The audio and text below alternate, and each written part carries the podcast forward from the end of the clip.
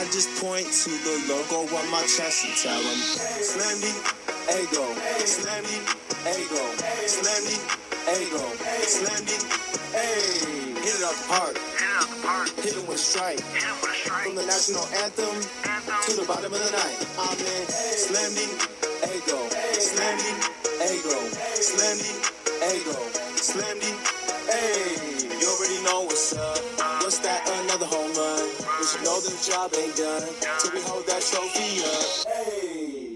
What's up, everybody? Welcome to episode 352 of the Talking Friars podcast and YouTube show. Ben Fadden with you on this Friday night, March 3rd, 2023. The Padres, they unfortunately got no hit tonight by the Chicago Cubs, but that's the great thing about spring training getting no hit in spring training. It doesn't matter. Some fans will overreact to it, or maybe some other fan bases will make fun of the Padres for it. But at the end of the day, it doesn't matter. We can have a nice sleep tonight. It's not like we got no hit like in 2021 by the Diamondbacks, some no name dude uh, in a regular season game that mattered, right? It, it was just a spring training game. So no need to worry about that. Padres lost four to nothing against Chicago. I actually yeah, obviously four nothing. That's not great, but I actually had some positive things to take away from today's game against the Cubs. I mean, Julio Teheran, three scoreless innings. He got out of the first inning on that four, excuse me, five four three double play. He used his two seamer frequently. He had that runner on third with no outs in the third. Got a pop out, strikeout looking, line out to first. He has five innings, has not allowed a run, I believe, at all this spring training so far. So he saw that Musgrove spot open up probably to start the year, and he's making himself a, a strong case to earn that spot. I think Crismatt, he's probably already going to be on the roster as that last reliever, as a long man. But Bob Melvin was telling the media earlier today that they might be looking at having someone like Teheran be a long guy. It doesn't have to be as the sixth starter in the rotation. It could be a long guy. So we'll see. Maybe Crismatt ends up being a starter and Teheran ends up being a long man. I think it would be the other way around, kind of like how they did it tonight, where Teheran, he started the game. Crismatt came in after. By the way, Crismatt, yeah, he gave up a home run. Uh, he gave up a sac fly. So he gave up two runs. Four nothing was the final, but he gave up the first two runs. But the the contact that he gave up, it wasn't hard contact, not a whole lot of it. The home run was obviously from Rios, but he, he was, it looked like, I don't know if he, it didn't seem like he was fooling a lot of guys. He did strike out some guys, but he was getting some jam shots. And that's what Crismatt does, right? Get some jam shots, get some weak pop ups. And that's what he was doing today. This is, by the way, tonight was Crismatt's last outing before the WBC, going to be on Team Colombia for the WBC. So I liked what I saw out of Teheran today. He's not going to blow you away with his velocity, but I thought for the most part, that two seamer was really working for him today. I think it was a two seamer. I could be wrong on that, but I, I thought it was a two seamer that he was throwing pretty frequently in the start tonight. And then Crismatt not getting a ton, a ton of hard contact. Honeywell came in the game after Crismatt, had his screwball working pretty well. Um, the first couple innings, I was really encouraged by what I saw from Honeywell there. That was what the seventh and eighth innings. Um, he had, I think, four strikeouts in those first two innings that he worked. He ended up going two and a third, one earned run, three hits, a walk, struck out five guys in two and a third innings. I don't think he's going to make the big league roster, but if he stays healthy, he could he could be a candidate to have some spot starts at some point this year.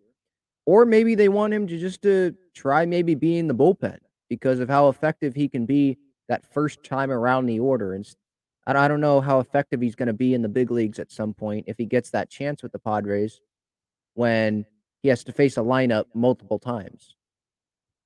So we'll see with him. Jose Castillo came in to finish the game.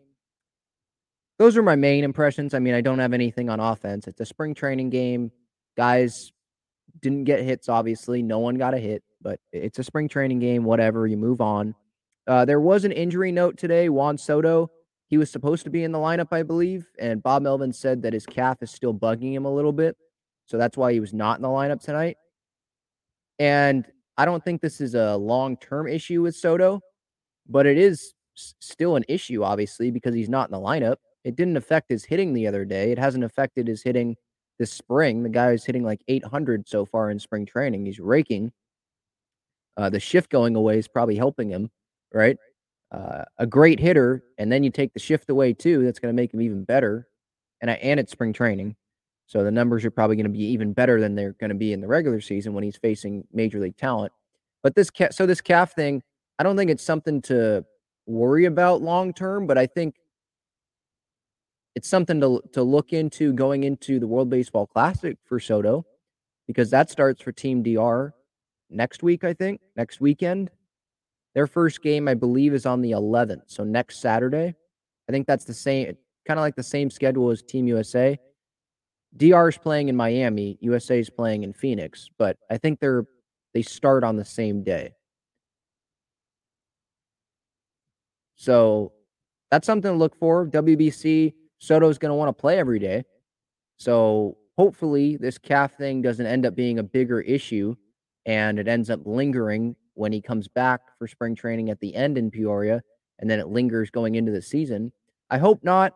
Like if he's not in the lineup tomorrow, that's fine. Like I don't need him getting hurt. I don't need him having this linger and then you know he's going to play in the WBC because he cares about that a lot and that's why he got he's he's getting all of these at bats in spring early because he cares about the WBC. He wants to be ready for that. So he's going to play. It seems like this is something he could play through if it was like an important situation.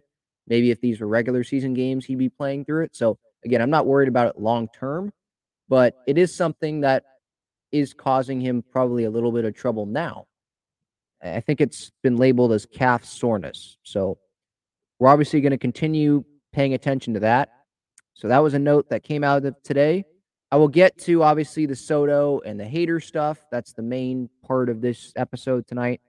Uh, the Padres, their new hashtag, bring the gold. Do you guys like that? It's all right. I mean, it's not like I, I had any other idea for what the hashtag should be because 2021 it was hungry for more, right? Which that didn't work out. 2022 last year was time to shine. And then this year it is bring the gold, which I don't really know what that means. Just bring the gold to the ballpark. Uh, that gold is one of the Padres' colors. Are they referencing referencing the World Series trophy a little bit there? LFGSD says, let the Cubs have it, the no hitter. Probably the most exciting thing that will happen for them this year. No, don't forget about Hosmer. Hey, Hosmer might hit a couple home runs for them. That'll be exciting. They're going to get pissed when they see that guy playing first base. It's going to be pretty funny, actually. Cameron says, imagine getting no hit in spring training. Well, imagine caring about spring training and the, well, I shouldn't say that. I care about spring training, but imagine caring about being no hit in spring training. Who cares? All right. I wanted to get to Jon Heyman here. So he said in the New York Post the other day, I think this was yesterday that he said this. The Padres, they are expected to reach out soon on both Soto and Hader about extensions. Soto says, quote, we're open to talking. We're just waiting, end quote. And Hader is open to it as well. Seems like both guys are open to extension talks. Padres expected to reach out soon.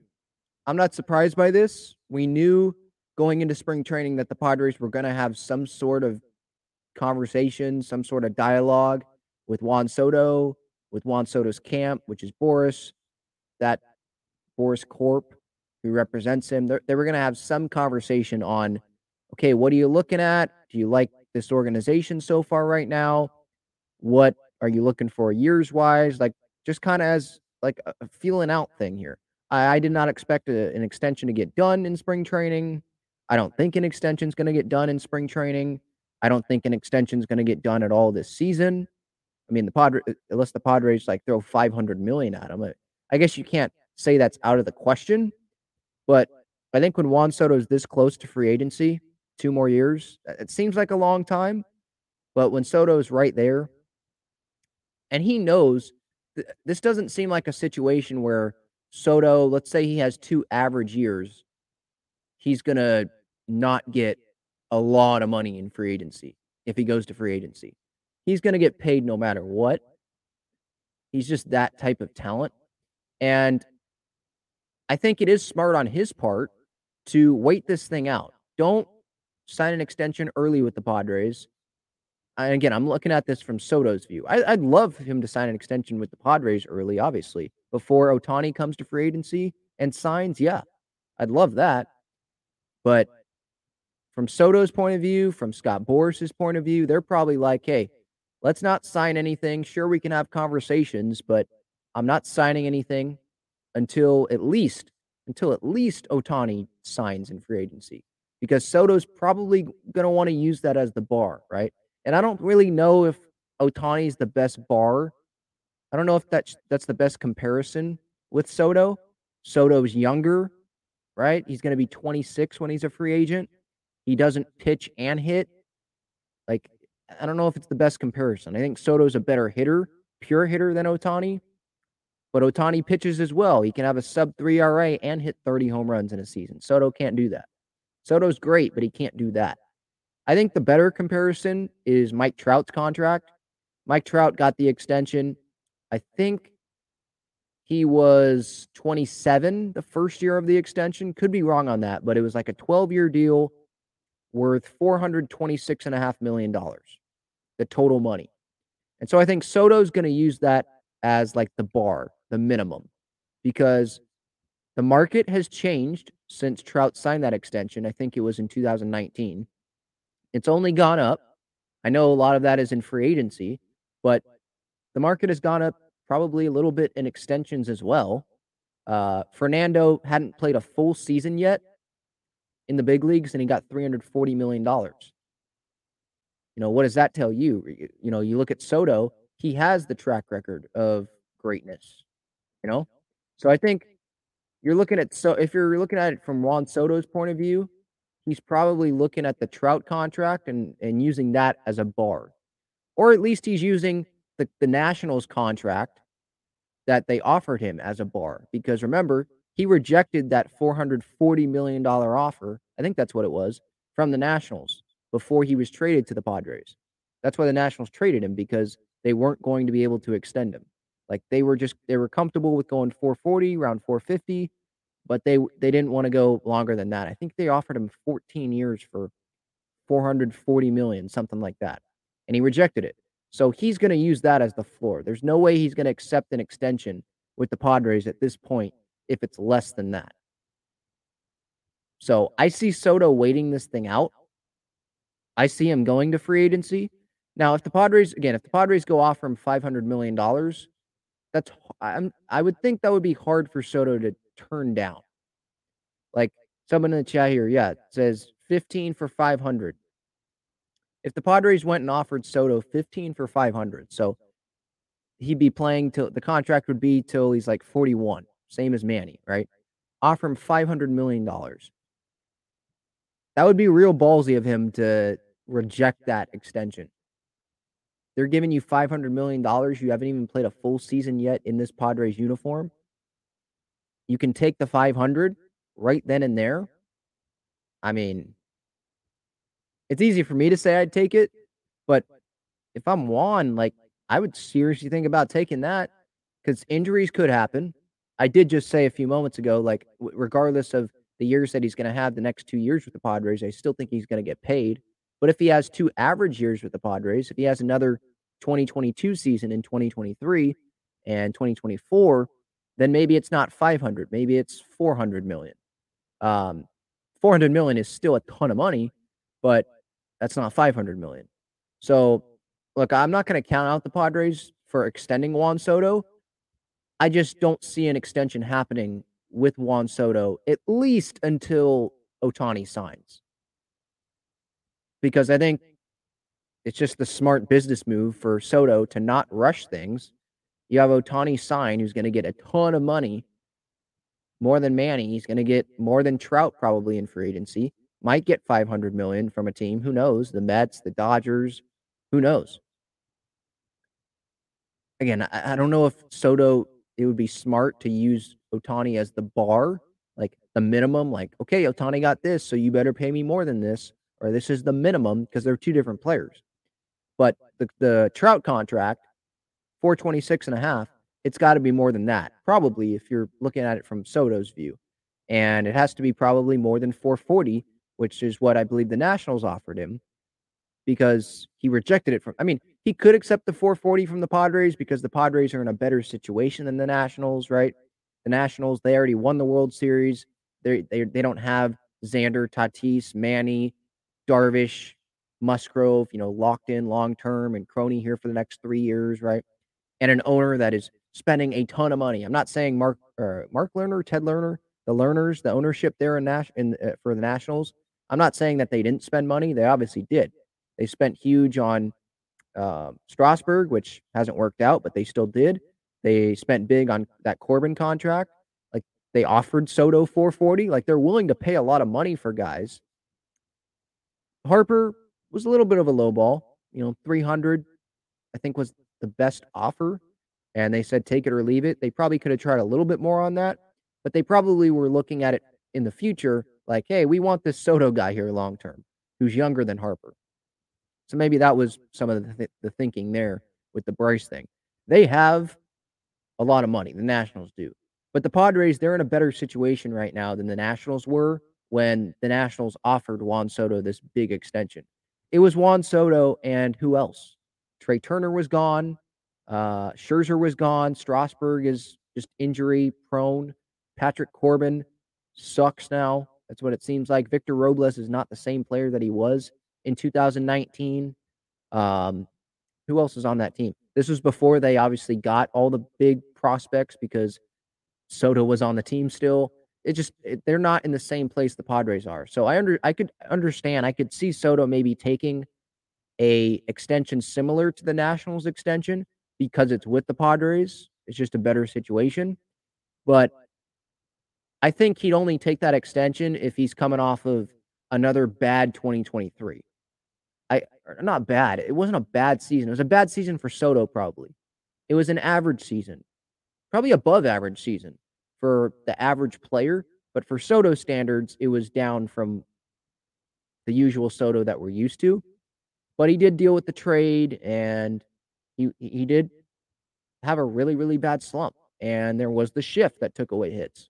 That's not to happen this year. So I think Soto he's to have an MVP caliber year if he's healthy. That's sure what it seems like right now. I know it's early in spring, but he's looking really good. I guarantee you he's not going to have another down season like he did last year for his standards. Uh, I mean, last year, this is considered a down season for Soto. A 5 6 war, 27 home runs, 149 OPS plus. The league average is 100. And it is below average for Soto. Because if you look at the years prior to that, um,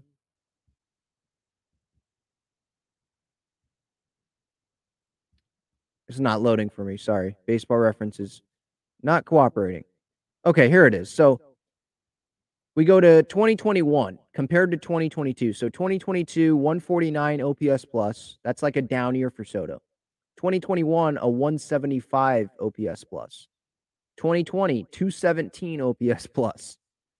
Uh, 2019, his rookie year, 142 OPS plus, which was a little bit worse than 2022. But this was his worst OPS plus since his rookie year. It, it was considered a down year for him. He was not a finalist for the MVP, where in 2021 he was top two. 2020, top five. 2019, top 10. Rookie of the year, placed second in that in 2018. So sorry, 18 was I guess his rookie year. Um, not 19. But 19, uh, 19 I just remember because the World Series and how young he was and all that.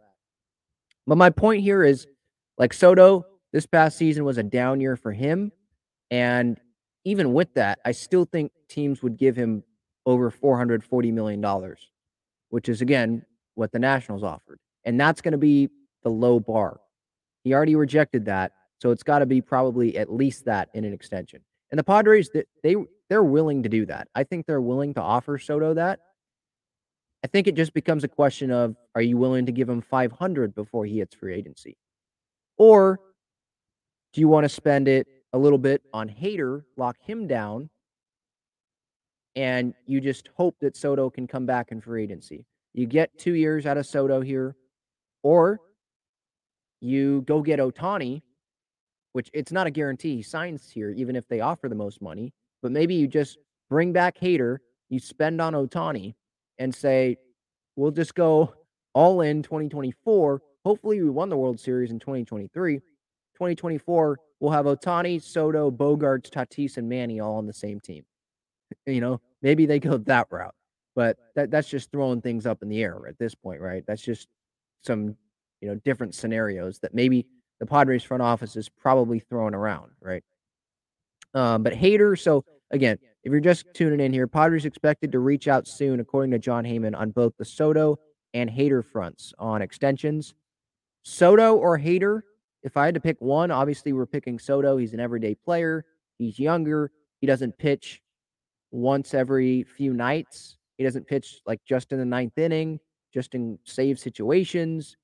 He plays every day, right? Multiple at bats, 30 plus home runs. Um, maybe not 30 plus home runs every season. He's done it like once, but he's one of the best hitters we've ever seen, probably, right? Just best pure hitters. Um, you're giving it to him. Like that's a no brainer. That's not what the real question should be here. I think the real question is not about like the Padres' desire. Like, do they want to extend Soto? Should they extend Soto? I think we can all agree they should extend Soto if if Soto allows it. I think he's going to free agency at this point. But if he allows it, of course they should extend him. Um, I think the the better question here is should they really extend Josh Hader? Should they give him a contract that is better than Edwin Diaz's contract that he signed this offseason from the New York Mets. Because remember, Edwin Diaz's contract, five years, $102 million. Are that are, should the Padres be paying Josh Hader over $20 million a year to be the closer, pitch one inning at a time? Because he doesn't really go multiple innings. How many times is he going to pitch back to back to back nights? Right? I, I have confidence that Bob Melvin, he's not going to do the same thing same thing that he did last postseason and not use Hader uh, in Philadelphia at all in that NLCS. If they get to that point again, I think he'll use him almost every game in series, even if they're losing. I, I think, look, he wants to save bullets, and that's what he was trying to do. But you got to use Hader, you know, this coming postseason. I think he's going to learn from that. So I'm not worried about that part. But he's not going to give you, it seems like he's not really going to give more than an inning, more than three outs. Like he's really comfortable giving just three outs.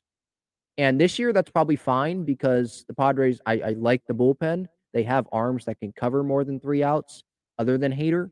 They have arm, they have seventh inning guy, eighth inning guy. Like they should be good there. They have depth guys that can pitch in the sixth. Um, Lugo might end up being in the bullpen, and he can pitch multiple innings if you need him to. So I'm not worried about Hader not being able to pitch or not wanting to pitch maybe more than three outs or the Padres plan just telling him you're not pitching more than three outs. I don't know what the situation is there with that. Is it Hader saying that I don't want to do this? Or is it the Padres saying that you're not going to pitch more than three outs uh, just to save your arm, preserve you?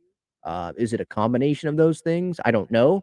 But I don't want to give Hader $20 million a year for five years. I, I right now I, I don't want to do that. I mean, it's not my money. If Peter if Peter Seidler did it, it would be like Bogaerts. Like I'd be really happy that he did it.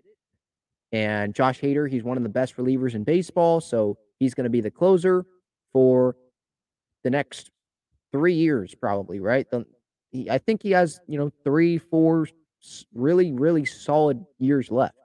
of his prime.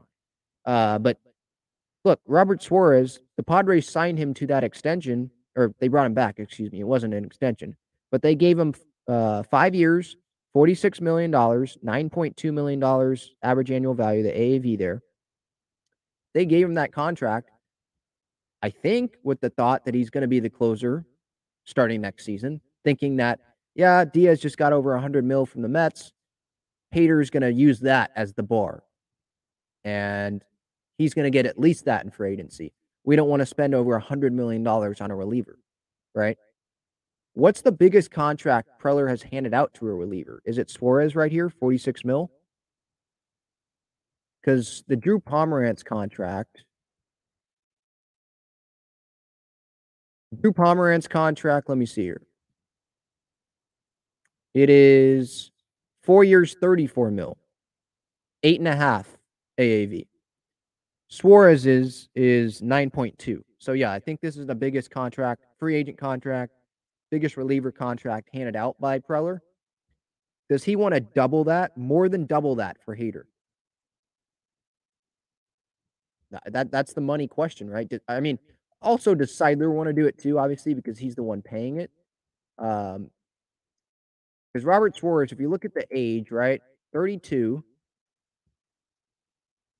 and Hader's age, what is he? He's 28. Okay, so he's actually younger, significantly younger. But if you look at the innings, I would bet that Suarez has less innings than Hader does. Career in the big leagues, 47 and two thirds innings. I know he just got here, and Hader's been in the big leagues for a while. And Suarez did throw innings, I think it was overseas.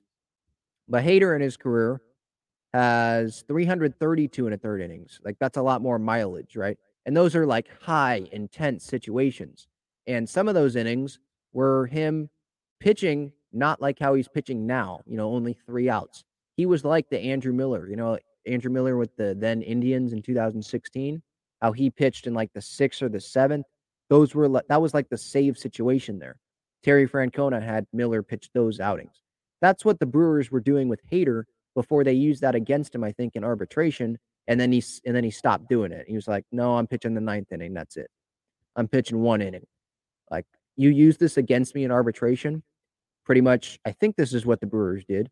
Pretty much was like telling Hader, "Hey, you didn't have as many saves as you did this year, or you uh, had blah blah blah these numbers in high leverage situations." Well, they were pitching him more than other guys in these situations, so it wasn't totally fair uh, to be you know, ripping Hader for that. But that's what teams do in the arbitration process. This isn't about arbitration. This is about Hader. Would you give him over a hundred million dollars? If this was another team and Hader was the closer and they didn't have Suarez, someone like Suarez on a five-year contract potentially, there's an option I think in there. But they didn't have him on a potentially five-year contract like this, like the Padres do. Then yeah, I would probably say, I mean, what's what's the other choice? Kind of have to go get Hader. But that's not the case that, with the Padres, obviously. That's not the situation the Padres are in. They can let Hader go, and they have Suarez that can close. They have, or they can't. I think Garcia is a free agent at the end of the year. They can bring him back. And guys that are under contract in the Padres bullpen beyond this season, let me look that up. Bear with me here. I'm going to look that up. Um, and meanwhile, here's a message about Gaglione Bros. Check out Gaglione Bros' famous cheesesteaks and garlic fries on Friars Road. You can visit their website, gaglionebros.com, for their entire menu and enjoy their cheesesteaks and fries at Petco Park and Snapdragon Stadium as well. Getting back here so I'm on Spotrac right now. Suarez is is going to be a Padre next year. Lugo has, I think, the player option, so I'm not including him. Um, uh, but I'm just looking at guys that are going to be in the Padres bullpen next year, if there's no trades. Suarez, Tim Hill, Adrian Morejon, Crismatt. That's four. Weathers, I mean, he's a starter, but could be. Steven Wilson, Reiss Knehr is another option, probably. Um, Pedro Avila, Ray Kerr. They have uh, that prospect Kevin Kopps as well. I haven't looked too deep into the Padres farm system, but they can always grab free agents that are less than $20 million a year, right? I'm sure there's good there's some high leverage caliber relievers that are going to be free agents at the end of 2023 that the Padres could add that isn't going to cost $20 million a year and have to pay him five years, right? Um, I, I would like, I mean, I know it's based on, you know, players like they're going to compare, like Hader, he's going to compare what Diaz got. And like, I deserve that. I, I'm, he probably believes his representation as well, probably believes that he's on the same level as Edwin Diaz. And I, am not going to argue with that. I, I totally understand him comparing himself to Edwin Diaz. If I were the Padres, the best contract would probably be like three years. Would I be willing to give $20 million to Hader over three years? I'd be more willing, definitely. I still don't really want to pay $20 million if I was Peter Seidler to a reliever every year. But three years, I'd be much more willing to do that than five years. Like that, that's a big difference. Um, I, I think Hader has three really good years left after this season. Uh, five years, that might be a stretch. And I know it's these contracts. Bogaerts, he's not going to be the same player that he's is now in 2030, right? Like I, I understand that, but it is different.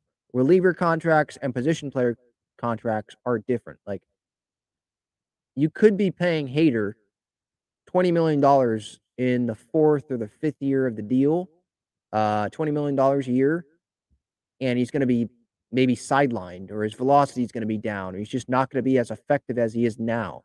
Um, where with position players, I feel like you can get around it a little bit more. There's the DH. Like the position players can still have a positive impact if they're not playing the field every day, if they're not hitting 30 home runs a year. Where relievers, it's like you get one inning, and if you don't have it, you don't have it, and that's that could really hurt the team, you know. But again, if, if the Padres they bring it back Josh Hader on a long-term deal, five, six years, over a hundred million dollars, I'm not going to sit here and complain about it because we're trying to win right now, right? Like we'd have Josh Hader for the rest of his prime, one of the best relievers in baseball. Like I'd be happy about it. But I'm I'm just saying I guess I just had the viewpoint. I'm just I'll say this like I'm I'm fine with Suarez being the closer next year. And the Padres just get all that they can get out of Josh Hader this year. Like if Josh Hader pitches his butt off and he's pitching in every postseason game, and he's like Andrew Miller was for Cleveland in 2016, and then he leaves in free agency and he gets a lot of money. The Padres aren't willing to pay that. Okay, I'm fine with that. Like the Padres traded for Hader with multiple years of control, knowing that he's probably going to be a free agent and the extension's probably not going to happen. I think that's why they made the deal uh, because they got multiple years of control for Hader and they were just going to use those years up as much as they could. And you'll see what happens after that, right? Um, so Soto over Hader, obviously, that's not the discussion. The discussion is would you give Josh Hader the extension? Like, would you give him over $20 million a year, right?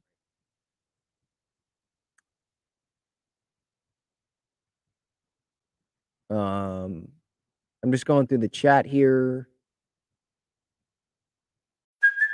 Hey, it's Kaley Cuoco for Priceline. Ready to go to your happy place for a happy price? Well, why didn't you say so? Just download the Priceline app right now and save up to 60% on hotels. So, whether it's Cousin Kevin's Kazoo concert in Kansas City, go Kevin, or Becky's Bachelorette Bash in Bermuda, you never have to miss a trip ever again. So, download the Priceline app today. Your savings are waiting. Go to your happy place Your happy price, Priceline. I don't see much Hader talk in here.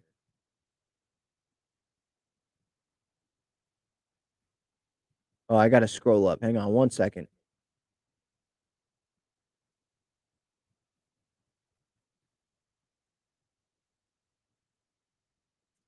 So back to Soto talk here. So hopefully, just hit, hitting on Hader one more time. Just hopefully you guys understand. Like I'm, I'm, I'm, I'd be happy if the Padres extended Hader, but if I was, if I was AJ Preller looking at it from a baseball viewpoint, and I've had a track record of being able to bring in relievers for less than half of what Hader's going to get in free agency per year.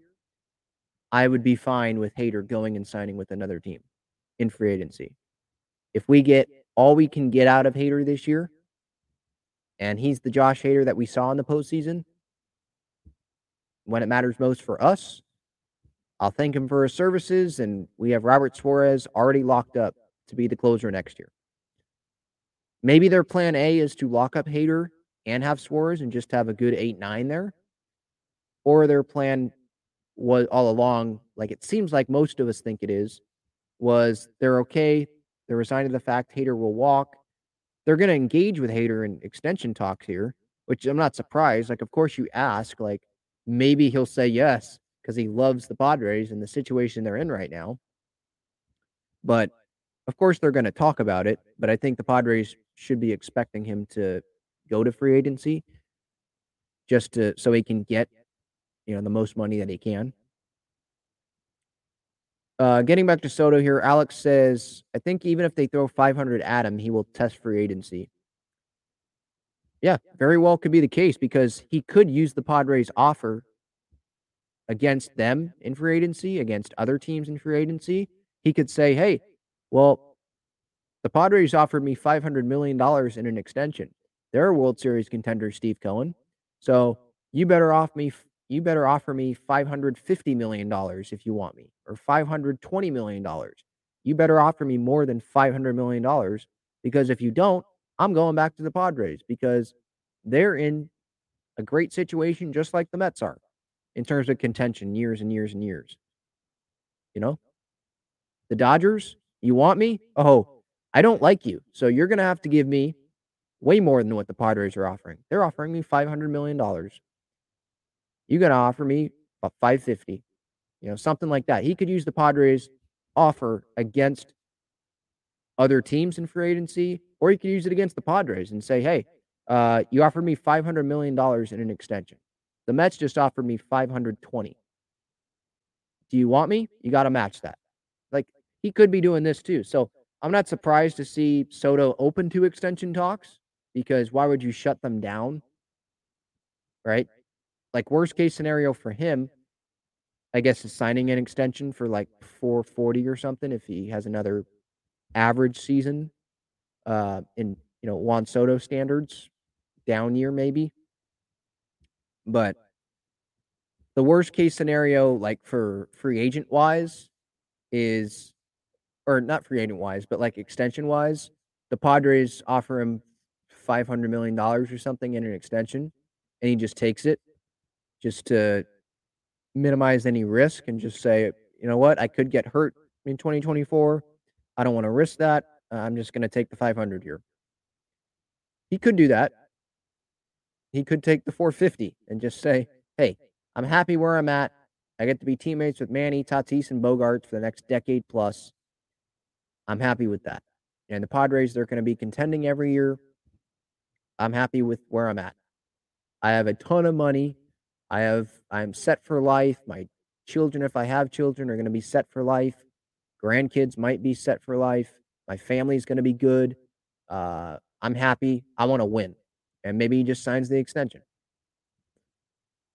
The Padres, they're going to try. That's for sure. They're definitely going to try. But yeah, Alex, I mean, if they throw 500 at him, he might just go to free agency and say, hey, I mean, I'll go to free agency. The Padres have 500 on the table. I'll just go back to the Padres for 500 if I don't like any other offers that are out there. Or maybe the Padres say 500 here on an extension, take it or leave it. If you go to free agency, you don't really want to be here. They could do that, but I don't think it would be smart for them to close off negotiations with Soto just because they offer a ton of money and he doesn't take it, you know? LFGSD says Hader extension confuses me a bit. I mean, really nice to get him, but what about Suarez then? If if the Padres extend Hader, then Suarez would just be a really nice eighth inning guy. Sure. paying over $9 million a year to the eighth inning guy, maybe that's not ideal, but Peter, it's not our money, right? Peter Seidler can afford it. And I'm not going to be complaining about having a Hader Suarez eight night combo. Um, again, if I was AJ Preller, I would just be hesitant on giving Hader five, six years for over more than $20 million a year. When I've had a track record of bringing in other talent that makes a lot less money um, to fill those holes. He's always done it. I mean, you go back to 2016, he had Fernando Rodney, right? And Brad Hand after that, right? And I'm sure I'm going to forget someone. Brad Hand after that, it was Kirby Yates, right? And then it was, who was it? Um, I'm forgetting the beginning of the year 2020. Who was the closer beginning of the year 2020? Because I know it was Trevor, Trevor Rosenthal in a trade, right? I think it was the trade. And then 2021, opening day, they bring in Taylor Rogers. He works out. He was like second in saves. He made that. He made sure to point that out when he was sucking against or in Detroit in 2021. But that worked out for the most part. Then they trade. Did they trade? They didn't trade him then, right? No, I think that was that was an off-season trade, right? After 2021 with Paddack, right? Yeah. Before opening day. And that no no no. That was opening day. Sorry, I'm getting my dates mixed up. 2021 opening day. That's where they got Taylor Rogers. Then after 2021, 2022 comes and the closer was opening day. Who was closing games? There they didn't really have one, right? It was or was no. Gosh, my dates are totally getting mixed up. 2022, beginning of 2022, Taylor Rogers was the closer. Then they trade him. They get Hader. There we go. And I'm opening day. Suarez blew it. Sorry, sorry for mixing up the dates there. Yeah, 2021 was Rosenthal, right? No. 2021 Melancon. There we go. I knew I would forget someone. Melancon. But that that's not the point is you see these guys that he continues to bring in year after year, right? Those guys had success with the Padres in the year that they were there. Like no one was like a total bust out of those guys, right? Like they worked out for a period of time. So Preller has he's always had that ability to do that. So I'm not gonna if they don't bring back Hader, I'll trust that they're to bring in quality relievers. Sorry for that brain fart there. Yeah, so it was Rodney, it was Brad Hand, Kirby Yates, uh, Trevor Rosenthal, Mark Melancon, Taylor Rogers, Josh Hader. He's always had a history of doing it. I mean, I guess I could bring up Craig Kimbrel in what 2015. He made that trade I think that was near opening day as well. The beef says they'd rather have a uh, excuse me Soto than Ohtani. Ohtani is getting older, and one injury cuts his production by fifty percent. He seems to be more of a gamble. Yeah, I mean, look, Soto with with the age, I, I, for me, it's kind of like I know Soto's an amazing hitter. I think he's a better pure hitter than Ohtani. I don't know how much longer Ohtani's going to pitch and hit. So am I am I going to be paying 50 million a year to a guy that's only doing one of those things, you know, midway through the contract, right? Um, he could get hurt pitching and that affects him hitting as well.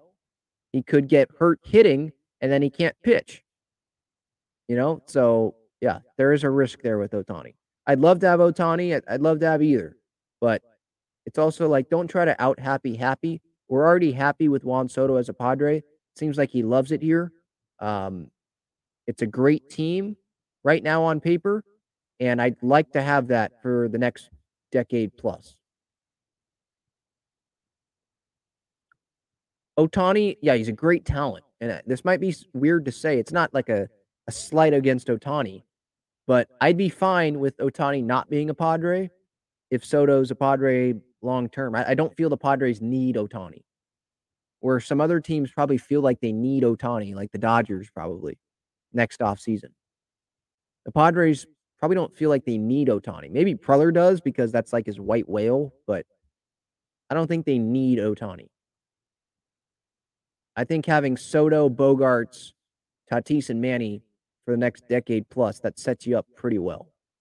And you can fill the pitching holes somehow. I mean, Darvish for the next five years. Um, hopefully, they'll get some prospect pitchers coming up, being able to develop those guys, or Preller can trade for starting pitching, or free agents will come, even on one or two years deals. Like Michael Wacha showed it this offseason. Many Padres, new Padres, have showed it. Like they're willing to take less to come to the Padres now.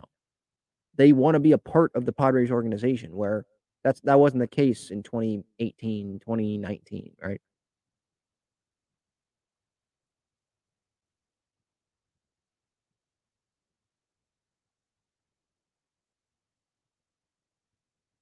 Jake says half of it is money, but I think it will come down to opt outs. He's going to want to test for agency like how Manny did because the market is bound to change. So Jake's saying here, like maybe the Padres have to give him a 14 year co- contract or a 10 year contract, maybe worth what 400 million, 450, 45 million a year. Give him an opt out when he's 30, the same as Manny. Maybe that is what gets it done. But but why would I don't even know like I understand the point there, but if you're Juan Soto, if a team's going to offer you 500 million dollars, why would you have an opt out there? You know? Like wouldn't you just want the money all guaranteed, the no trade clause? Wouldn't you just want the 500 mil? Like if I was I know it's easy for me to say cuz I don't have a million dollars even. Uh, I'm probably not going to get that ever in my life it's easier for fans to say that. Like, it's five hundred million dollars. Like, of course, why wouldn't you just take that? Why would you want an opt out there? But it is Boras. You know, he, he does like to have some opt outs in there. And Soto did see that Manny was able to capitalize midway through the contract. So that is possible. But I think Soto is going to get at least 450 mil. And if that's the case, then I think he'll just think about having no opt outs and just taking the money and be happy with the money that he has for the entirety of the contract. It's not like he, got he's getting 300 over the contract like Manny did in the first contract or would have gotten. He's still going to get it, but he's going to get more than that now. It's he, he's going to get 450 at least, I would think.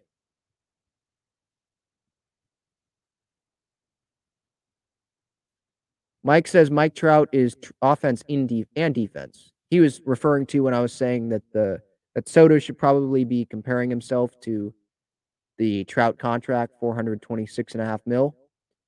I understand that point, but Mike Trout has also gotten that money. I know this was beforehand, but he's also gotten that money and not been able to stay on the field consistently. Right? Let's go through the years.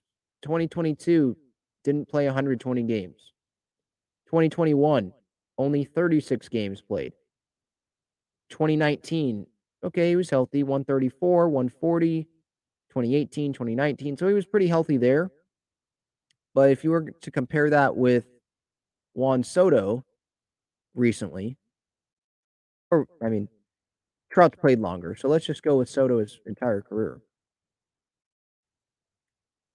2018, 116 games was his rookie year. I don't know when he debuted. Um, I don't know if that was op- an opening day thing. I don't think it was. 2019, 150 games. 2021, 151 games. 2022, 153 games. See what I'm saying? Like that, he stays on the field more than Mike Trout does. So he could use that as an argument to why he should get more than Trout. And he is, I think, going to be one year younger if he's a free agent than Trout was when he signed that big deal with the Angels.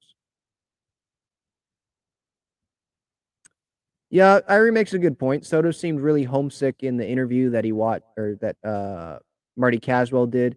Yeah, but his family does go to some Padres games, and he does if he does come to return to the Padres on an extension, stays with the Padres. or whatever team he goes to. Sure, maybe he wants to be on the East Coast, but he'll have money for private jets. The Padres could send out private jets. Uh, maybe his family would be willing to come to San Diego and live with him during the season. I, I don't know. I'm just throwing that out there. Um, he seems comfortable with the Padres, like setting that aside. Um, I know it's hard to set family aside. I'm not saying set the family aside, like it doesn't matter. I'm not saying that. It does. But having a ton of money, like Soto will have, and being in a place where he can consistently contend for a World Series, I think is important to him. And the Padres are going to be a place for that. That's what it seems like with the direction the Padres are going. Um, and he'll have he'll have the money for you know private jets for his family to come out and see him frequently and stuff like that.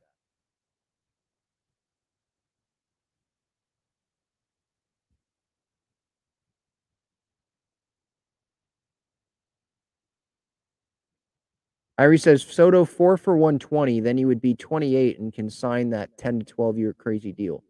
Yeah, but if it's only a four year deal, he's going to ask for more than 30 million a year. I mean, Manny's getting over 30 million a year AAV with the signing bonus on this new contract. And he's going to be four years younger than Manny. So he's he would four for 120 would not get it done. If it's shorter years, like only four years, the AAV is going to have to be a lot higher.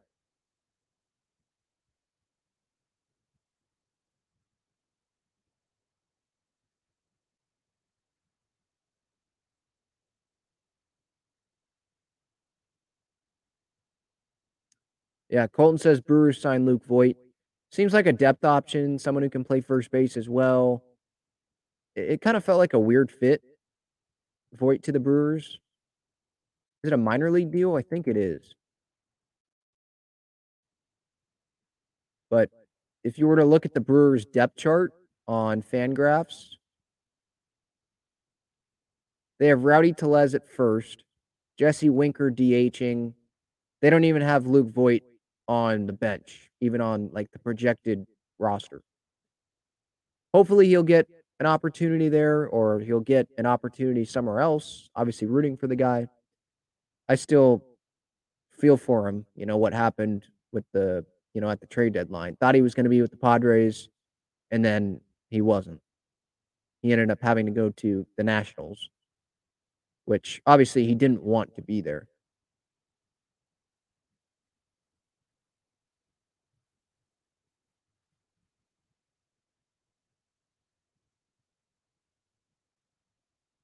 Irie says, I'm hoping for a big year for my boy Myers, just not against us. LOL. Yeah. I mean, I'm hoping for a big year for Myers too because I want him to get out of Cincinnati. Um, they were willing to pay him. He got he took the money, and he gets more money if he's traded. I think that I believe I remember that being part of the contract. So, uh, if he gets traded, more money for Myers, and I'm just hoping he goes to a contender. Like I don't want to see him be sitting there in Cincinnati all year. I understand going into the trade deadline, but hopefully Cincinnati can put him in a good spot. Hopefully it's here. Uh, well, but then also if it's here, then probably someone got hurt or the Nelson Cruz thing or Matt Carpenter didn't work out. They'd still find a spot because Myers could play outfield too. So I hope that he gets traded to back to the Padres. Like he deserves to be part of that parade whenever it happens. So I hope he's on the team. If the Padres can, you know, be fortunate enough to win it all this year. I know that's a long way down the road, but I'd love to have Myers back with the Padres at some point. I don't know how likely that is. It's probably unlikely, but it sucks to see him not on the Padres. Just as a, you know, diehard Padres fan that watched every game even when the Padres sucked.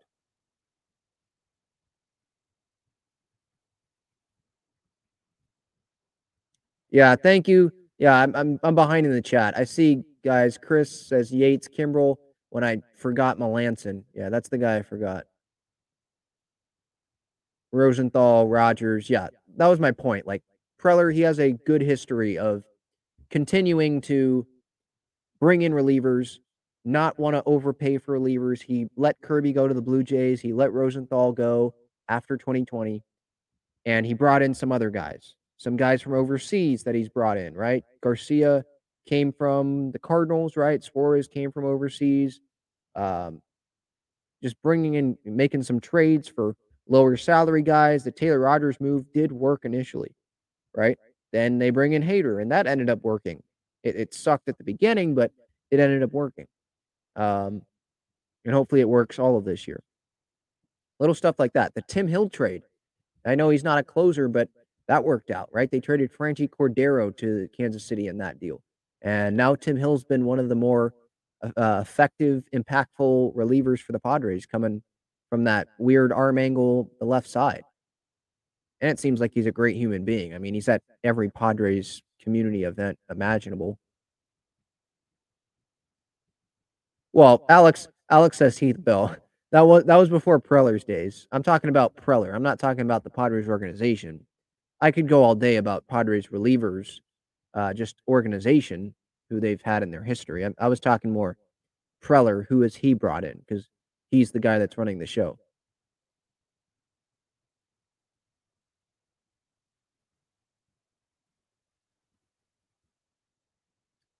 Yeah, there's Austin's throwing out 15 years for 70 for Soto. Alex is throwing out 15 years for 60.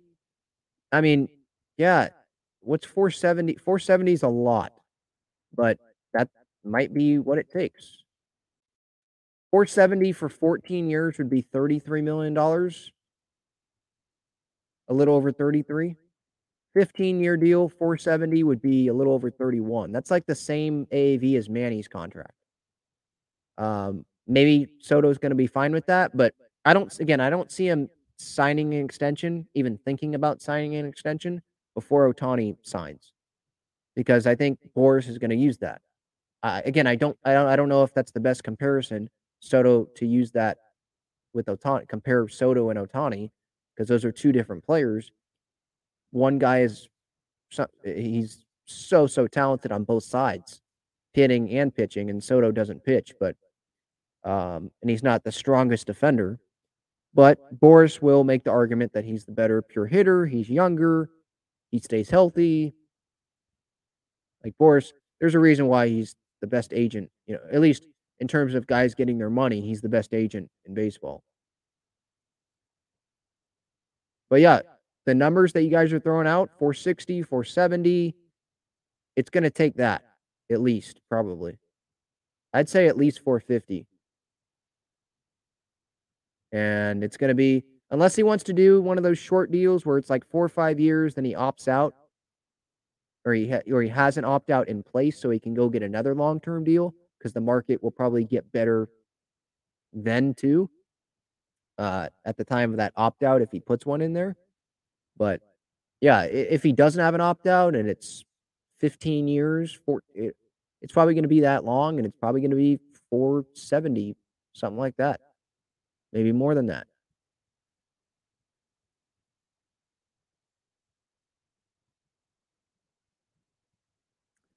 Captain SPZ says it doesn't sound like Soto likes it here, to be honest. I disagree. I mean, the good morning stuff that he has on the Padres social channels, uh, the smile, it seems like he's always smiling. Um, I guess you could, you know, take into account the comment that he made to Marty the other day, or she was in spring. This was an interview that was taped like weeks ago, uh, that was just put out, I think, this week. But yeah, he was telling Marty that like uh, he misses family essentially, and that's like the only down thing about this. But everything else is great. Um, so yeah, obviously family is a big factor. I'm not saying it's not, uh, but I, I disagree with him with your comment there. It doesn't seem like Soto likes it here. It seems like he does like it here, uh, at least that's my point of view. Alex says, any word on Drew Pomeranz? Yes. So he is a week away, I believe, from throwing a bullpen or throwing to hitters, excuse me. He's been throwing bullpens. He feels great, which you can take that with a grain of salt, I guess, because it's just him without throwing a bunch of innings yet, him not facing batters yet. But his comments to Kevin Acee in the Union Tribune, like he really wants to be on the field. He's tired of sitting on the sideline, you know? Um, he, he's he's pissed off about it. So I like that, you know, because some fans thought "Eh, he's just stealing money. He doesn't really care. He's just taking the money and not working hard. No, it seems like he's working his butt off. He's just been in a ton of pain, and so he's just had to wait for that pain to go down. Because it was his the surgery I think that he had. He was like over. What what is it? He was over health too healthy. I think that's the phrase that was used in that article the other day. He was too healthy. Um, because it was the it was so tight the the tissue was so tight in his arm.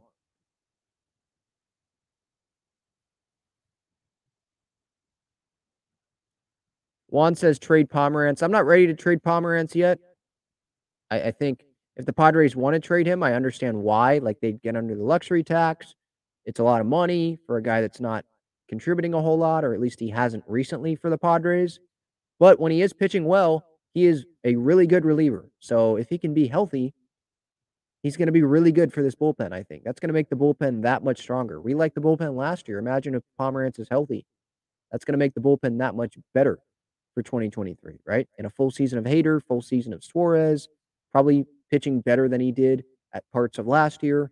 Um, Lugo being in the bullpen at some point, I, I imagine. I, I just don't see him being in the rotation the whole year. Uh, the bullpen, I hope, is going to be better than it was last year, and it was it was good last year. The Padres have always, for the most part, they've had strong bullpens, uh, at least the back end. Um, I'm not ready to trade Pomerantz. I think if the Padres are going to trade him, I think they want him building up his value first and showing that he can be healthy because I don't think they'd get a ton for him because of the contract, one, and he hasn't stayed healthy. So, what's the return the Padres are going to get? It would just be a salary dump. That's what it would be. I don't want it to just be a salary dump if you're trading Pomerantz. Before the deadline, if you know, if that's what it has to be, okay. But I don't think the Padres should force a Pomerantz trade right now. He could be an impact for you, you know, at the beginning of the year, first half of the year, and then you trade him, build up his value, you trade him. He helped you in the first half of the year. You can get under the luxury tax because the number that it is right now does not matter. What matters is what it is at the end of the year. So consider that as well. We'll see what happens there. But Pomerantz, I guess he's healthy and he's just ramping up.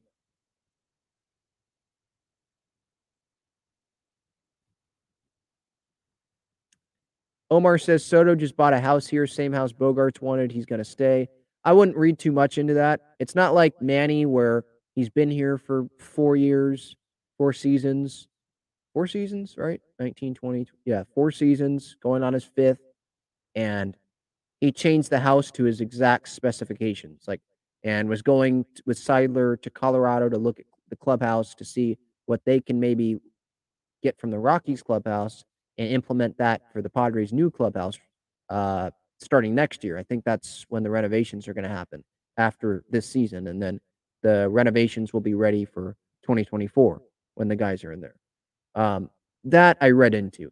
Soto having a house, I'm not reading into that. Like he could, I, I'm sure there will be plenty of people that would be willing to take Soto's house if he doesn't stay, including Bogaerts, because they were looking at the same house. Yeah.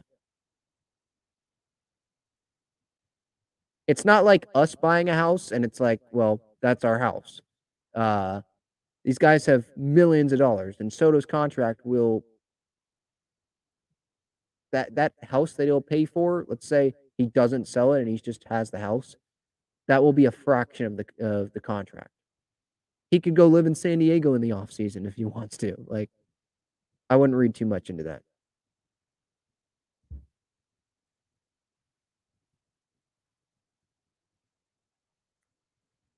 Uh, MM is baseball says trade Grisham or Kim. Like if I had to pick one, Grisham or Kim, I'd probably trade Kim over Grisham.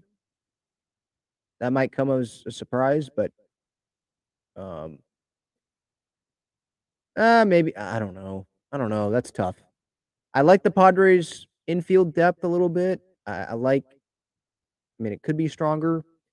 The Padres outfield depth has been surprisingly pretty good so far this spring training, but that it's a really small sample size. Spring training. My answer to that is kind of a non-answer. I don't want to trade either of those guys. I love where the roster is at right now, and I don't think there's a need to go trade force a trade for one of for starting pitching to trade one of those guys. Like I think having Soto, Grisham, Tatis when Tatis comes back I like that outfield. I believe in Trent Grisham still. Maybe I'm one of the few believers still in Grish, but I believe in him. He still has the potential there. We know what he's going to give defensively, and he can't be worse than he was last year. And he's going to be more aggressive this year. It seems like he's going to have, he's going back to his 2020 posture where he was taller in the box. Um, I'm liking what I'm seeing. Kim, I don't want to trade him. Starting second baseman. If you trade him, Crony's at second now, which I'm fine with. He can play there. Uh, but then you're having Carpenter play every day at first base. And you're having Cruz DH every day. Like I like the platoon of those of the DHs, Cruz and Carp. And I like Cronenworth playing first, Kim playing second. I like versatility, being able to move some guys around, give guys off days. That's what I like. I like where the roster's at. They brought in Wacha. They brought back Martinez. They have good depth so far, rotation depth. Like Musgrove got hurt, but I like what I'm seeing out of Teheran. I like what I'm seeing out of Crismatt. Lugo, I like what I'm seeing. I like what I'm seeing out of Nick Martinez. I liked what I saw a little bit out of Brent Honeywell today. I like what I've seen out of Reiss Knehr. Um, like I, I like what I've seen out of Weathers. He he might be the leader for the six starter spot right now. So I'm fine with the pitching that they have right now. Before the deadline, okay, we can have this conversation again. But the Padres, I think they're the favorites for the National League West. They're a World Series contender. I'm not trading either of those guys right now. There, there's no reason to trade those guys right now. Unless you're getting like Corbin Burnes, I guess, but that's not enough, obviously. You're trading Merrill and one of those guys, probably. And I, I don't want to do that. I'm not forcing that right now. I want to, for me, it's kind of like I want to see how Kim does again, continue to be- develop. I want to see Grish bounce back. I want to see how he does. You can always make changes before the deadline. Uh, but forcing something, that's not what I want to do. If I was Preller, I'm obviously not, just one fan's opinion.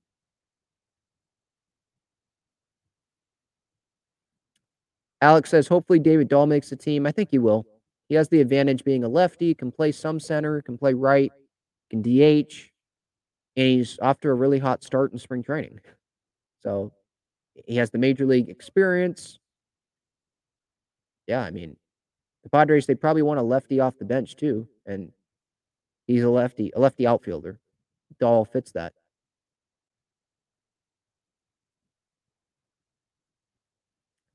Thank you so much, Mr. Robot, for the super chat.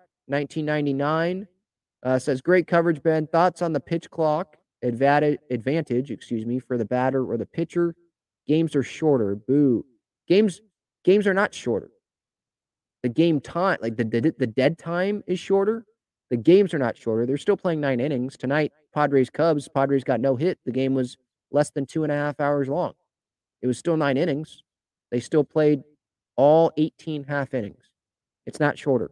The game time is shorter because the dead time is shorter.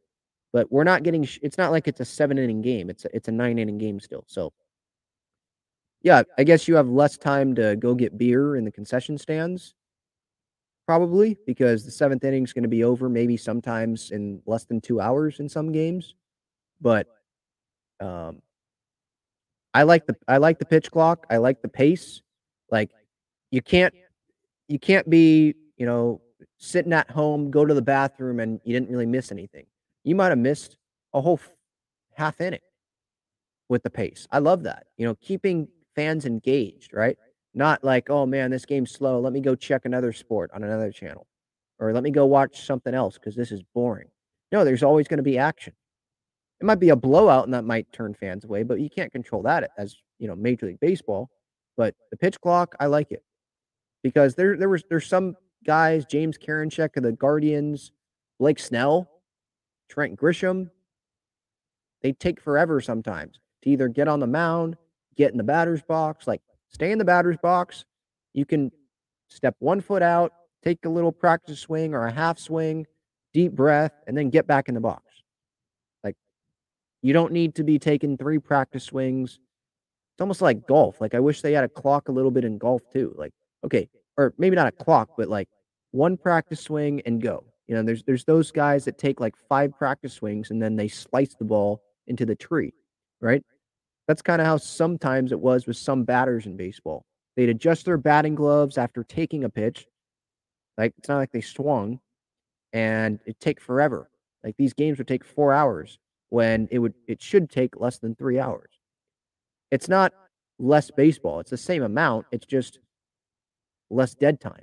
I, think you, you sh- baseball fans that have work that get up at six in the morning, seven in the morning, and they watch every game. I think you should love it. MM is baseball says Morejon and Kim for Corbin Burnes. Thoughts? That's not even close to getting that done. There's no way that the Brewers would do that. They already have Willy Adames, who's a good shortstop, probably an underrated shortstop. And Morejon, he's not even a starter in this Padres rotation. They're not trading one of the best starters in baseball for that. That's not even that's not even gonna yeah, the, the Brewers would just laugh at that offer if Preller really called up them on and said, Hey, Morejon and Kim for Burnes. Not even that Preller would laugh at that. Or not Preller. Preller would be laughed at for that.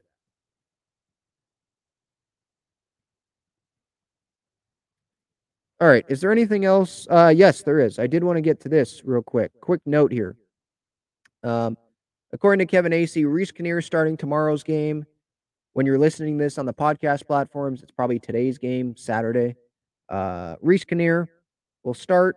Hader will make his first Cactus League appearance. It is against, I believe, the Diamondbacks tomorrow. Tim Hill will make his first Cactus League appearance, I think, this season. Robert Suarez will be in there. Steven Wilson will be in there. So all major league guys, or Knehr maybe, but Hader, Hill, Suarez, Wilson, they're going to be on the opening day roster, you would think. They're all going to be in there tomorrow in the spring training game. So that's good to see. I know a lot of fans were like, where are these relievers? Where's Josh Hader? We haven't seen him. Where's Robert Suarez? And where's the big time guys? We haven't seen these guys. Well, the Padres, it was a plan. They wanted some of these lower guys, the depth guys, to get work in these early Cactus League games so they can see them in game settings with the clock, stuff like that. The relievers that are going to be on the roster, they don't need this much Cactus League time. Like they get their work facing facing Bogaerts, Manny, and Tatis, Soto on the backfields, Crony, like Kim, those guys, which is what they've been doing before getting into these Cactus League games. That's good enough to start your your spring training off. You don't need to be playing in these Cactus League games and pitching. I think that's more early on. It's more for pitchers getting worked, uh, getting the pitch counts up, getting some depth guys, minor league guys, getting them time in front of the major league coaching staff and evaluators, not just on backfields, seeing how they deal with real game situations where they have to get out of it. They know what the relievers are going to do. They've done it at the big league level. You're not worried about, oh, what is Josh Hader, going to do if he has a lot, if he allows men on? Like we know uh, they're going to pitch through it, but see how these minor league guys are going to do with that and see if they can get out of it, see if they can adjust. Facing Dansby Swanson, see how they do, you know? I, th- I think that's what Ruben Niebla's plan was. Bob Melvin doesn't really do this. I'm sure he has a little bit of a say, but in spring training, Ruben Niebla is the one that has the plan for when pitchers are going to go when. All right. So that's the Padres stuff for today. I don't think I missed anything. Oh, wait. Yes, I did. Sorry. Gary Cohen, the Mets play by play guy. Man, did he uh, go too far with this Musgrove stuff? So, yesterday he was on the Mets spring training broadcast and they were doing this injury report and he made fun of Musgrove's injury. He was making light of it. Here is, or I got to pull it up. Sorry. My page reloaded.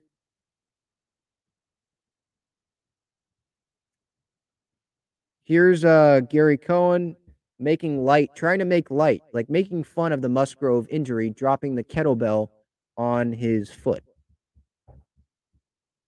CDW, we mentioned Gavin Lux. How about Joe Musgrove? Dropped a dumbbell on his big toe and broke it because he didn't have the uh, sticky stuff.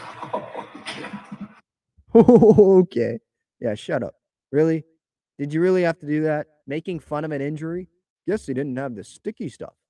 This is the same guy, by the way, that criticized Buck Showalter for going out there and in that spot and checking Musgrove. And he literally said Musgrove didn't cheat in, on the SNY post game show after the Mets lost and were eliminated by the Padres. And now he's flip flopping, maybe because he wants to be on Buck Showalter's good side, maybe the Mets' good side. Hey, uh, he's flip flopping and now saying that Musgrove had sticky stuff. Well, guess he didn't have the sticky stuff. Making jokes about someone getting hurt. Were Don and Mud making jokes when Gavin Lux or making light of the Gavin Lux injury? No, it's an injury. You don't make fun of injuries. And it's not like they made fun of Musgrove. Oh, I guess he didn't have the sticky stuff. It would be one thing if they said that and he had sticky stuff in game three of the wild card. He did not have sticky stuff in game three of the wild card series. That is made up. Mets fans were ch- chanting cheater. Musgrove wasn't cheating. The umpires went and like undressed the guy, checking his ears, everything. He wasn't cheating. Buck Showalter look, made himself look like an idiot. He made Musgrove look like an idiot because now people thought he was cheating when he wasn't. And then Showalter makes himself look like an idiot because he's accusing Musgrove of cheating in the biggest game of his life instead of just admitting, yeah, Musgrove dominated us. He shoved against us. How about just take that instead of continuing to drag this on and making light, trying to make light of someone having an injury, someone breaking a toe. I wonder how Mets broadcasters or Mets fans would like it if Don Orsillo sat there and let's say Max Scherzer got hurt doing the same thing tomorrow, and Don Orsillo gets on the mic and they're doing an injury report, and Don says the same thing about Max Scherzer. Well, I guess he wasn't having sticky stuff. How would Mets fans feel about that? Probably not great, right? So I, I don't think Mets fans should be mad at us uh, being pissed off about that. Seems like Mets fans are still a little salty. Gary Cohen, the play-by-play guy of the Mets, Keith Hernandez, the analyst for the Mets, seems like they're a little salty about Musgrove shoving it up there, you know what, in the wild card game in game three. Just went too far. There was no need, no need to do that. Could have just said Joe Musgrove out, fractured, fractured toe, dropped a kettlebell on it, and left it at that because it's an injury report. You're just saying someone's out for a certain amount of time, what the injury was. That's not where you add in a joke trying to make light of an injury. That pissed me off today. But hey, guess who beat them? The Padres. Okay, so that I think I got everything out on the Padres stuff. Um, San Diego State. So I did want to hit that here before we get out of here. Uh, their senior night, if you're listening to this or watching this on replay, their senior night is tonight, Saturday. Uh, I'm doing this on Friday night, so it's tomorrow night technically. Um, Arop, Bradley, Mensah, and Seiko, those are definitely their last games at Viejas Arena as an Aztec. Uh, they don't have any more eligibility. There's some other guys like Keshad Johnson that I think are participating in the senior night festivities because they haven't like indicated if they're coming back for their next season. Um, but we know Arop, Bradley, Mensah, Seiko, those are the guys that are done at Viejas after tomorrow. And the, the Aztecs, if they beat Wyoming, they will be able to raise that banner. I don't know if they do it after the game, right after the game, but they will have be able to raise that banner sole Mountain West champs, regular season conference champs. Instead of having to share it with another team, just sole outright conference champs tomorrow if they can beat Wyoming. And Wyoming stinks. They're without their best player, Graham Ike. Um, let me check what Wyoming's record is. It's not good. Wyoming. Tomorrow, by the way, the game's at 7 p.m.